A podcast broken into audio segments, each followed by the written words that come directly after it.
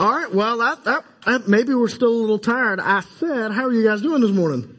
That's much, much better. There you are. Now I can see your pretty faces, and here we go. Hey, my name's Chris. As Rod said, I'm the creative pastor here, and I get to fill in, so thanks, Rod, for letting me jump up here. We're trying to create a rhythm around Crossroads, not only to help give Rod a break, because he carries a heavy load as our leader, but also we want to give a lot of people the opportunity to teach, and so you've seen that all through the summer, and that's going to be a regular rhythm for us, because we believe in equipping people and making disciples and developing leaders at our church. And so this is all part of that. And so today we get to continue our series called Thrive. And as Chris Morris said, the reason we did the Incubus song is that today we're going to be talking about how to deal with difficult people. Now, how fun is that to talk about, right? I mean, how many of you love to deal with difficult people? Anybody? I didn't think so.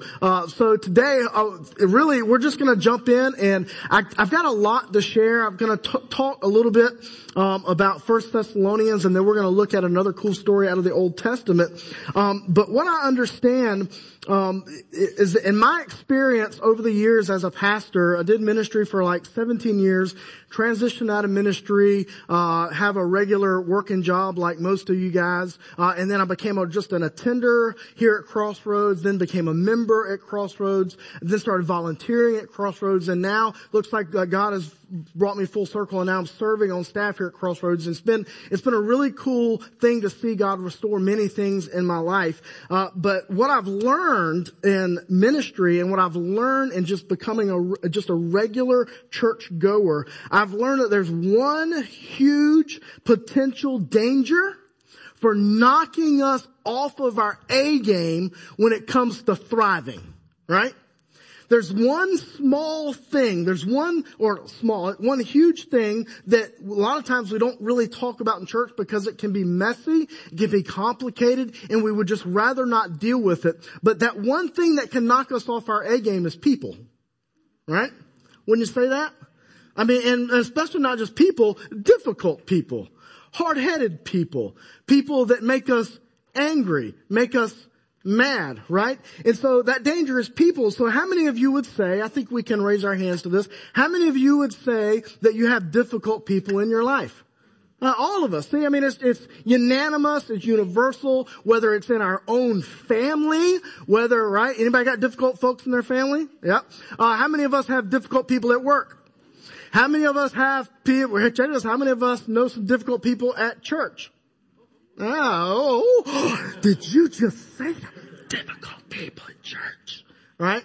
But the reality is that that happens. There's a lot of times where conflict happens within the context of our local church. Difficulty happens and conflict happens in the context of our job, and especially in our families. And so what we want to do this morning is really just talk about not only through the thread of how to thrive, but how to deal with difficult people, because people can knock us off of our A game. People can set us back. People can just cause us sometimes to be ungodly, right? When we get mad, we get frustrated, right? I mean, I was looking online this week, and I found a couple of things that when it comes to difficult people, I found some descriptions of difficult people. Do you guys want to hear them? Yeah. What, do you guys want to hear some descriptions of difficult people? Okay, that's much better. All right, so there's just a couple different descriptions. One is called the Sherman tank. So maybe you guys know some Sherman tanks. A Sherman tank really enjoys confrontation and needs to prove himself right. He attempts to intimidate. You know anybody of those folks? I have a little bit of bent towards the Sherman tank sometimes. And then there's the sniper, all right? The sniper wants to undermine your authority, often using put-downs and sarcasm hidden behind jokes and comments. Anybody know some snipers? Yeah, Heidi is always busting my chops because she cannot stand my sarcasm, because I can be a pretty cynical, sarcastic person sometimes. And now I see that I might just be a sniper. So anyway, my bad, babe. Anyway, then there's the exploder. The exploder has wild mood swings between being calm and loud. They often use vulgarity, insults, and name calling. They want to silence you, right? Anybody know those folks? There's the complainer, simply whines constantly and feels totally underappreciated and powerless.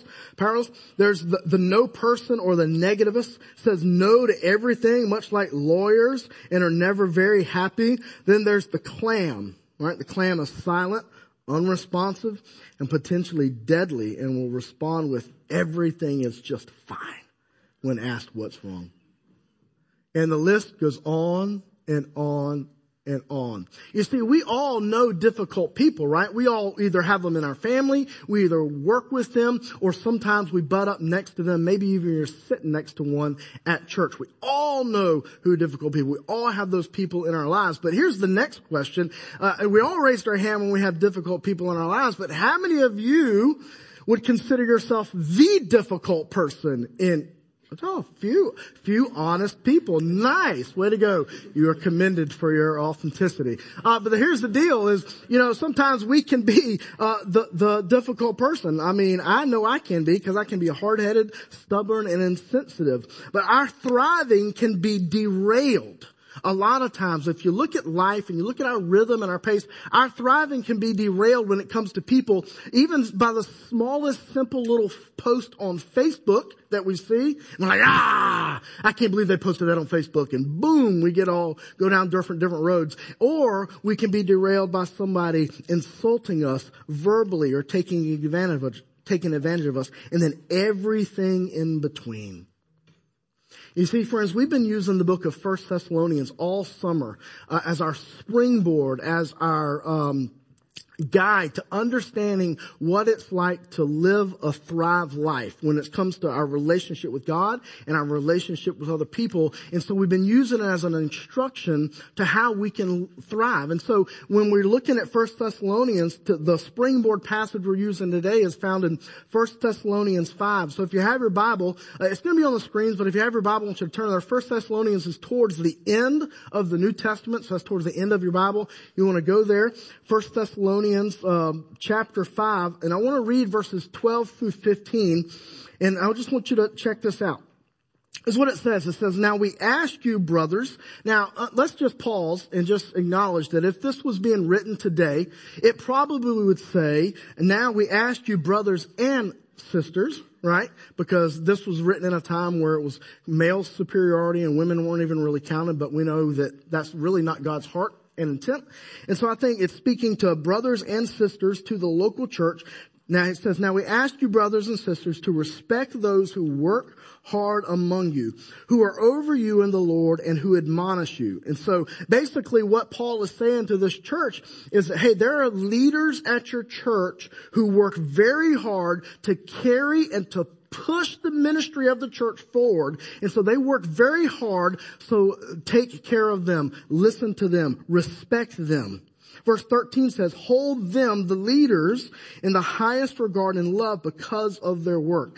Live in peace with each other. Now, listen, I've been in a leadership position at a church before, and I understand that Paul isn't just saying, hey, pastors and leaders just need mad love and props because they have huge egos, and you need to stroke that. What he's really alluding to is that a lot of times in local churches, there are difficult people. Right? And a lot of times people don't get what they want. Or, man, I think we need to do things this way. And I didn't like the music. And my small group isn't friendly. And, hey, you didn't come see me. And on and on and on and on and on and on and on. And so what Paul is doing, just kind of by sleight of hand going, hey, listen, those who lead and those who have dedicated their life to leadership, those are the ones who admonish you and encourage you and move you forward in your faith, that challenge you and pull you along to live that thriving life. Respect them. Hold them in high regard because what they're doing is not an easy job, mainly because of people, because of me, because of you, because of us, because it just seems to be the nature of how we roll as people. Then in verse 14 it says, and we urge you, brothers, warn those who are idle, encourage the timid, help the weak, and be patient with everyone. And here's the kicker in verse 15. This is really our springboard verse. Make sure that nobody pays back wrong for what? Wrong. But always try to be kind to each other and everyone else. And so Paul in this little, just little sliver of a passage says that, hey, listen, church people, people can be difficult. But when you're wronged, when you're hurt, When you're offended, when there's a difficult person, don't pay back wrong for wrong. Now, that's very difficult to do, isn't it? Right? If you're like me, you know, you grew up in America. I mean, we learned kind of very early on paybacks, right? Even as kids, you're messed with, I'm going to pay you back. Then as we grow up into adults, we learn phrases like paybacks are a pain. You know, that's what I was saying. They're pain. And so we understand paybacks. But the harsh reality is that paybacks can happen, but paybacks don't necessarily work out a lot of times the way we see them in our head. I had this written rule. I did student ministry for 12 years full time in a local church. And I had this standing rule. And if you were in my youth group, you knew this rule. You understood this rule because I talked about this rule all the time, because whether we were at the church or out of town at Six Flags, like our students went to yesterday with Adam, and kudos to the volunteers that sacrificed their time to take a bunch of wild students to Six Flags. Y'all rock. You're underappreciated, but thank you, because it was a memory for them. So thank you for serving them well. But we did student ministry, and basically my rule was this: hey, listen, students, I don't mind if you prank me, right? But just know that if you prank me, you will be paid back. And not only will you be paid back, you're going to be paid back tenfold. All right? And they were like, what? Tenfold? Exactly. So whatever you do to me, whatever that is, just multiply that by about 10. And that's how you're going to get paid back. And it's going to be when you least expect it, right? Because that's the best way to pay somebody back, right? When you least expect it. And so people would challenge that, and they would try that, and then they would learn very quickly, oh, Hoffman is serious. I remember this one time I was at church camp, and I had the opportunity to be the program director, as they said, when I used to go to camp, the dean of the week. It was a 4th and 5th grade week at camp. It was fun. That's probably my favorite age group at camp, just because they're still somewhat innocent before they get to middle school, right? And they just love people and love each other and love the Lord. It's awesome, fun times. I always had a great staff of volunteers that were there with me. But somehow, some reason, even though my staff knew me, they knew my rule, they decided, well, we're going to prank Chris. We're just going to see, because he's the program director. What's he going to do to us, right? And so a group of ladies amongst our staff decided that they were going to go into my cabin, you know, the special dean's quarters, right? Really nothing special. It's like everybody else's. It's just where my stuff was. And they got all my clothes, all right? And they took half of them, and they put them in a canoe. And they pushed that canoe out into the middle of the lake. And they thought, oh, that's so funny. Right? And then they put the other half on, and they walked by the basketball court where I was playing basketball, and walked to the pool, and they surrounded the pool, and they all jumped in the pool. So half my clothes were in a lake, half my clothes were sopping wet with chlorinated water. So I was like, hey, that's no problem, right? Because you know me, you can prank me. No big deal, but just know it's coming, all right? And so, I was totally less immature than I am now, of course, way back then.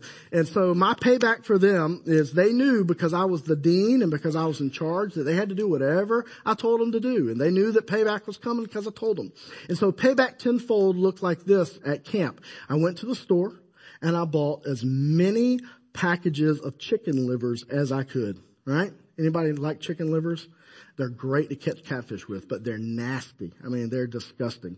And so what happened is it was on Thursday night, the night before camp ends. We have like, okay, we're changing things up. I'm on the loudspeaker. Everybody head down to the lower athletic field. We're playing a game. And they're like, oh no, what's he gonna do? I'm like, we're playing a game. We're just playing a game. Wink, wink, wink. And all my guy staff was already in the woods, already camped out, loaded up with chicken livers. And those ladies understood that payback tenfold for me meant that they got ambush bombarded with buckets of chicken livers. They had them in their hair, down their shirts. And the beautiful part is that we had to play the game. So they had to stay in the chicken liver to play the game. It was good times. So, anyway, moral of the story is if you want to prank me, know that I have matured. So payback now is 20-fold, not 10. Just kidding. But we understand pranking or paybacks. We understand that, hey, if somebody does something to us, we're going to get them back. It's just kind of how we grow up. But when we look on a more serious note, and when somebody relationally hurts us, or somebody's being difficult, or they wound us, or they harm us, how do we deal with that, right? I mean, how, as a Christian, as a believer, how do we deal with that, especially when Jesus wants us to thrive? You know, Jesus says, I have come to give you life and to give it fully, to give it abundantly, to thrive. So when somebody hurts us, wounds us, offends us, is difficult, what do we do? Well, I often like to see what Jesus says about that if it happens, right? And so I like to look at his words. And so if you look real quick in Matthew 18, Jesus deals with this head on. He says this in chapter 18, verses 15. If your brother, and we can say sister, if somebody sins against you, go and show them his fault. Just between the two of you. If he listens to you, you have won your brother over. But if he will not listen, take one or two others along, so that every matter may be established by the testimony of two or three witnesses. If he refuses to listen, then tell it to the church. Bring the church involved. Bring him in front of the church. Oh my goodness, that's crazy. If he refuses to listen to even the church, treat him as you would a pagan or tax collector. Now, I can say this. It's very rare that it ever gets to that final step, right? Because Jesus, who knows all, knows what's best, created all that we know. We are made in his image. He says, hey, listen, when you have difficulty, when you're confronted, when you're hurt, when you're wounded, go deal with it one-on-one. Go talk it out. Or I like to say, go hug it out, right? Go hug it out. Deal with the problem. Because what happens if we don't deal with the problem? Anybody want to guess? It's worse. It becomes like a cancer and spreads. Not only with you, not only with other people, but your whole surrounding. It creates in us things like anger, like our song, the Incubus song talked about. Pardon me while I explode, right? And a lot of times we get exploded on, or we exploded on to other people, right? Creates anger, creates anxiety, creates worry, creates tension. Those are not words that describe the thriving life, right? Those are not, you don't see Jesus using those words as descriptors of how to live an abundant, thriving life. It actually robs us from thriving when we don't deal with conflict and we don't deal with somebody who's offended us. And so Jesus basically says the radical minimum is to talk it out. That's the starting point, is to go sit down. Now, the question then is, okay, Chris, you've convinced me. I'll go talk to somebody, or somebody's being difficult, or somebody's hurt me or offend me. All right. So now the question is, when we go, how should we go? Right? When we go, how should we go? Because there's several different ways to approach situations. And if we don't do it the right way, then it could end up being worse. And so I want to spend the rest of my time this morning talking about a story from the Old Testament. And some of you have probably heard this story. Many of you may not have ever heard this story. We're going to be talking about two brothers in the book of Genesis named Jacob and Esau. Okay, anybody ever heard of those guys? Okay, a few of us. So let me just kind of tell you the story of Jacob and Esau, and then we'll get to actually the passage I want to look at. Jacob and Esau were born their father was named Isaac, all right?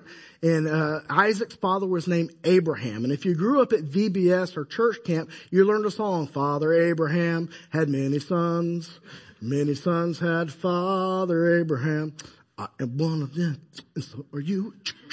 Right, so So Abraham had Isaac, all right?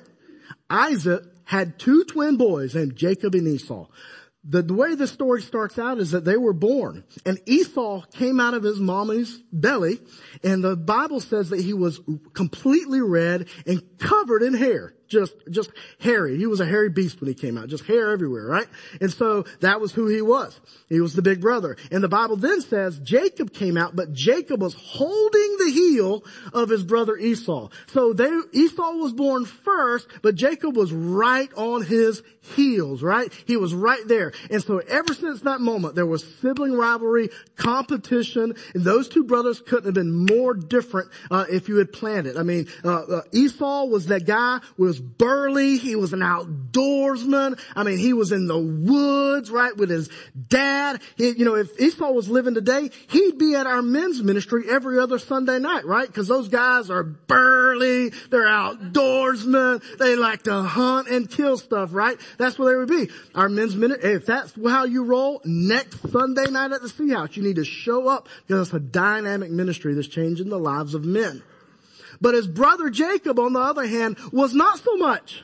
As a matter of fact, the Bible says he liked to hang out with his mama in the tent, right? So we can just say, we can read between the lines that he was a mama's boy, right? Now, there's nothing wrong with being a mama's boy, right? But if you're thinking about the comparison, you're thinking Duck Dynasty or Bobby Flay. You know what I'm saying? I mean, you got two totally separate worldviews, two totally different people, all right?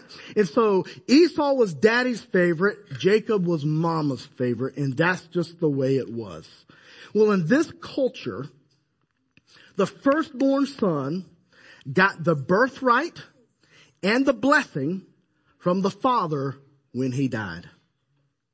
And Jacob couldn't stand that. Because even though they were twin brothers, Esau was born first. So Isaac's on his deathbed. He can't see. He's letting people know, hey, I'm about to die. I need to give the blessing and the birthright to Esau. The mom overhears that, tells Jacob, hey, here's our plan for you to get the blessing and the birthright. They deceive Isaac. Jacob gets the birthright and the blessing, and boom, he's out of town. Why? Because I have just deceived my family. I've just stolen something that's not mine, and I got to get the heck out of town. And then the brothers become separated. Now, can you imagine there's some relational tension there? Can you imagine? I mean, Jacob would be a difficult person. Jacob's offended. Jacob is deceived. He's hurt. And years and years and years and years go by. Esau has a family. Jacob has a family. The Lord blesses Jacob, even though Jacob did something deceptive. Because he has the blessing and the birthright of his father. So two families, two brothers growing up in distant lands. And then Esau starts to pursue his brother. Jacob's thinking, this is it. This is when the confrontation happens. This is not going to be good, right? So this is where the story picks up. If you have your Bible, I want you to turn to the book of Genesis, chapter 33. Genesis is the very first book of the Bible. So if you're new to navigating a Bible, go to the first page, that's Genesis, and then go to chapter 33. Genesis chapter 33. We're going to look at verses 1 through 12, okay? And this is where the story picks up. It says, Jacob looked up, all right? Brothers are coming together. Esau had sought him out. Jacob knows he's got to deal with his brother. Jacob looked up, and there was Esau coming with his 400 men. If you're Jacob, now come on. If you're Jacob, you're thinking, I probably should have brought a change of pants, right? Because it is going to be bad. Because remember, big, hairy, burly, manly man, mama's boy. You know, it was not even going to be a match, but Esau brought 400, coming with us 400 men. All right. So he divided the children among Leah, Rachel, and the two maidservants. He put the maidservants and their children in front. Now, come on, really? Put the women and the children up front, right? Crazy. You know how that still happens in today's world. Puts them in the front. He puts the maidservants and their children in front, Leah and her children next, and then Rachel and Joseph in the rear. He himself, so this is kind of cool, he himself went on ahead and bowed down to the ground 7 times as he approached his brother. 7 times. But Esau ran to Jacob and embraced him. He threw his arms around his neck and kissed him, and they wept. Then Esau looked up and saw the woman and children. Who are these with you, he asked. Jacob answered, they are the children God has graciously given your servant. Then the maidservants and their children approached and bowed down. Next, Leah and her children came and bowed down. Last of all came Joseph and Rachel, and they too bowed down. And Esau asked, what do you mean by these droves of people that I met? To find favor in your eyes, my lord, he said. But Esau said, I already have plenty, my brother. Keep what you have for yourself. No, please, said Jacob. If I have found favor in your eyes, accept this gift for me. For to see your face is like seeing the face of God. Now that you have received me favorably, please accept the present that was brought to you. For God has been gracious to me, and I have all I need. And because Jacob insisted, Esau accepted it. Then Esau said, let us be on our way. I'll accompany you. And so it's a really cool story and a really cool resolve when it comes to dealing with difficult people or somebody who's offended you or somebody who's hurt you. You see, I believe this interaction is very, very important because Jacob just knows. He has convinced himself in his headspace that Esau is going to wipe me out, that he's going to roll over me, that he's going to take me down. He's going to give me the beat down that I deserve. He is not going to take it easy on me as he deserves it. But he finds out that Esau doesn't want to pay him back, that Esau tracked him down. And Jacob, having his speech all prepared and moving towards his brother, bowing down 7 times. He's not attacked with violence, but he's attacked with love and an embrace, and he's kissed. So what can we learn in this story? I think for me, what I learned is that first thing, and we've got a note sheet in the bulletin if you want to take notes. The first thing I think that we can learn is that when it comes to dealing with difficult people and when it comes to dealing with somebody hurting us or offending us, we have to put ourselves in the right position for restoration. That you and I, we have to put ourselves in the right position for restoration. And that position is humility, to be humble. And so we see Jacob practicing humility in this story, right? We see him being humble, approaching Esau, bowing down 7 times, being humble, saying, hey, I'm going to be your servant. I brought all these things. Please don't kill me. But for us as Americans, I mean, it's hard to be humble, right? It's hard for us to do because of how we've been shaped growing up, right? Because we were taught and shaped to pay people back, to not be humble, to be self-sufficient, to be tough, to stand up on our own, to be all man, to be all woman, to take on the world. The position of humility oftentimes in our culture is a position of weakness and timidity. And so we refuse that, or we rebut that in our lives. But in order to deal with conflict and for things to be resolved, we have to put ourselves in the right position for restoration, and that comes with humility. We see that Esau runs to Jacob. Now we read that and we go, oh, that's cool. He was happy to see his brother. He ran to him. Yay, it's like a movie. Dun, dun, dun, dun, dun, dun. Right? And you can just play it out on our heads, right? But what we need to know about this day and age and this culture and this Jewish community is that men didn't run. Children ran.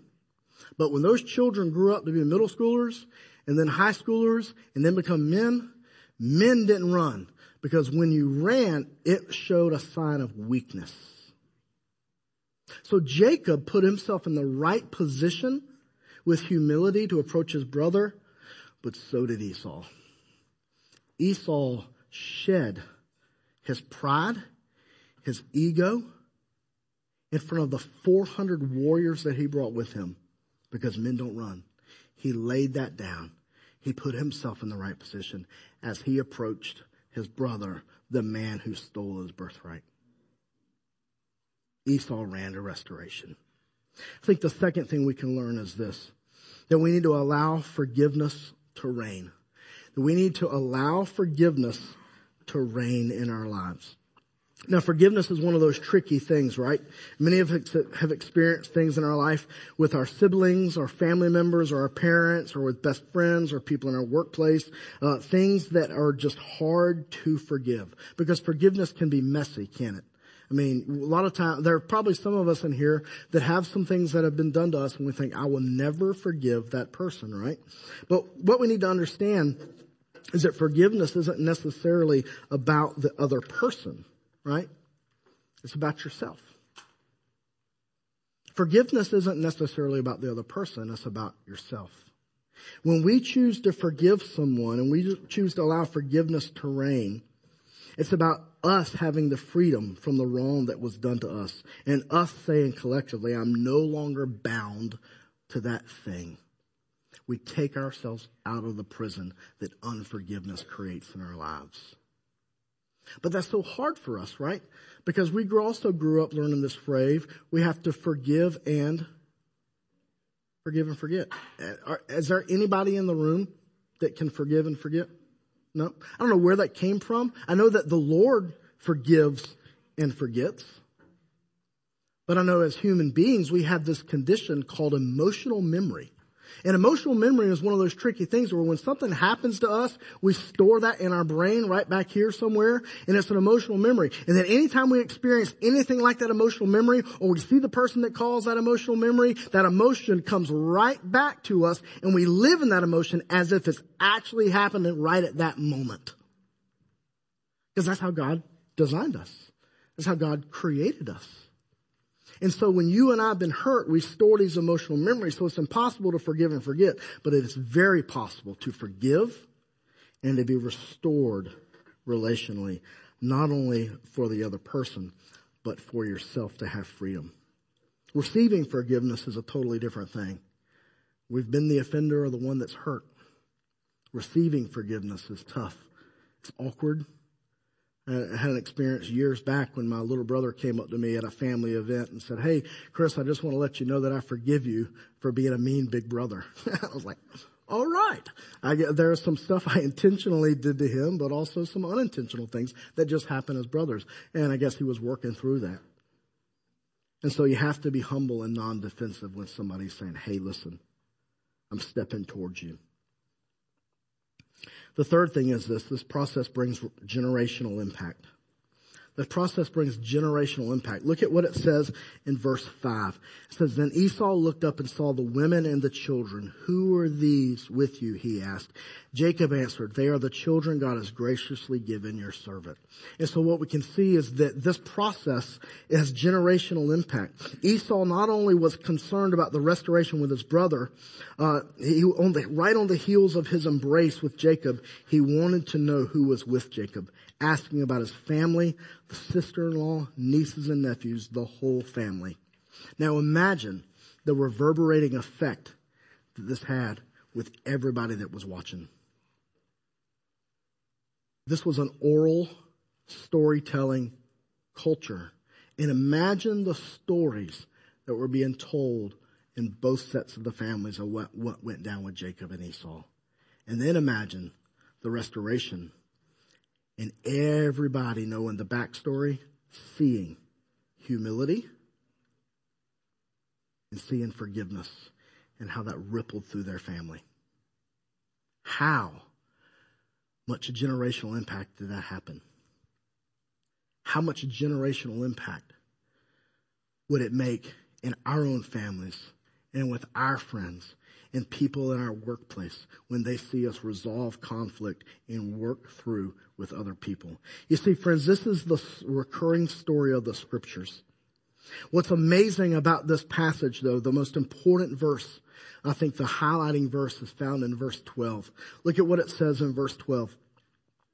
It says, then Esau said, let us be on our way. I'll accompany you. So Esau was all about forgiveness and restoration, but then he says, I'm going to go with you. You see, this story is the recurring story of the scriptures. It's a picture of a God that continually pursues and runs to people that have stepped out of relationship with him. It's a story about the God, the great rescuer, the one that seeks us out, running to those of us who are not thriving, who have stepped out of bounds, who are not in alignment with his will and his way. This story reminds all of us that we have a deep need for forgiveness And that when we finally get it, we finally realize that God is pursuing us, we approach him hoping that he isn't going to squash us like a bug, like we deserve for all the junk and all the funk we got going on in our worlds. And in our approach, God the Father, who is pursuing us, wraps us up in his love. And that pursuit of this God through Jesus restores the relationship that was always intended to be from the very beginning. The restoration work is done. And then this God who is gracious says, let's move forward together because I'm with you always. Church, I believe that with every fiber of who I am, that if restoration can happen between me and God, that restoration can happen with me and people.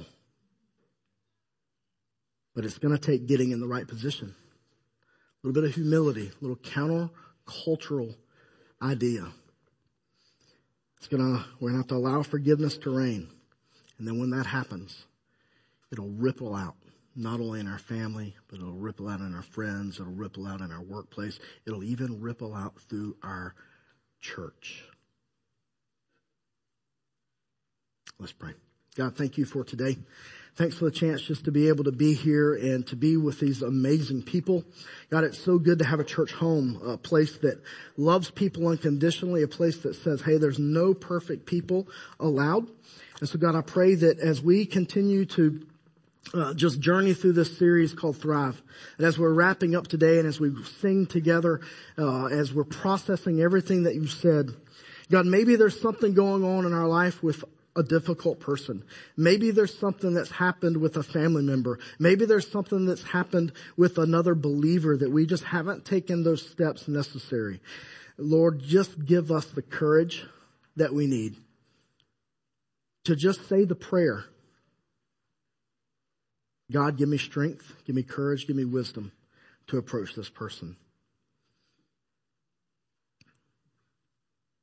God, your idea from the very beginning was for us to be in right relationship with you and right relationship with other people. And Jesus, you made that possible by coming and laying down your life and coming back to life again. And so, God, I pray that as a church, as individual believers that make up a church, when it comes to dealing with difficult people, when it comes to confronting or dealing with those who have hurt, offended, or harmed, that God, you allow us to get us in the right position with humility. You allow us to process forgiveness. And then, God, allow us to see the difference that it makes. God, you're so good. And your love endures forever. It's in Jesus' name that I pray. Amen.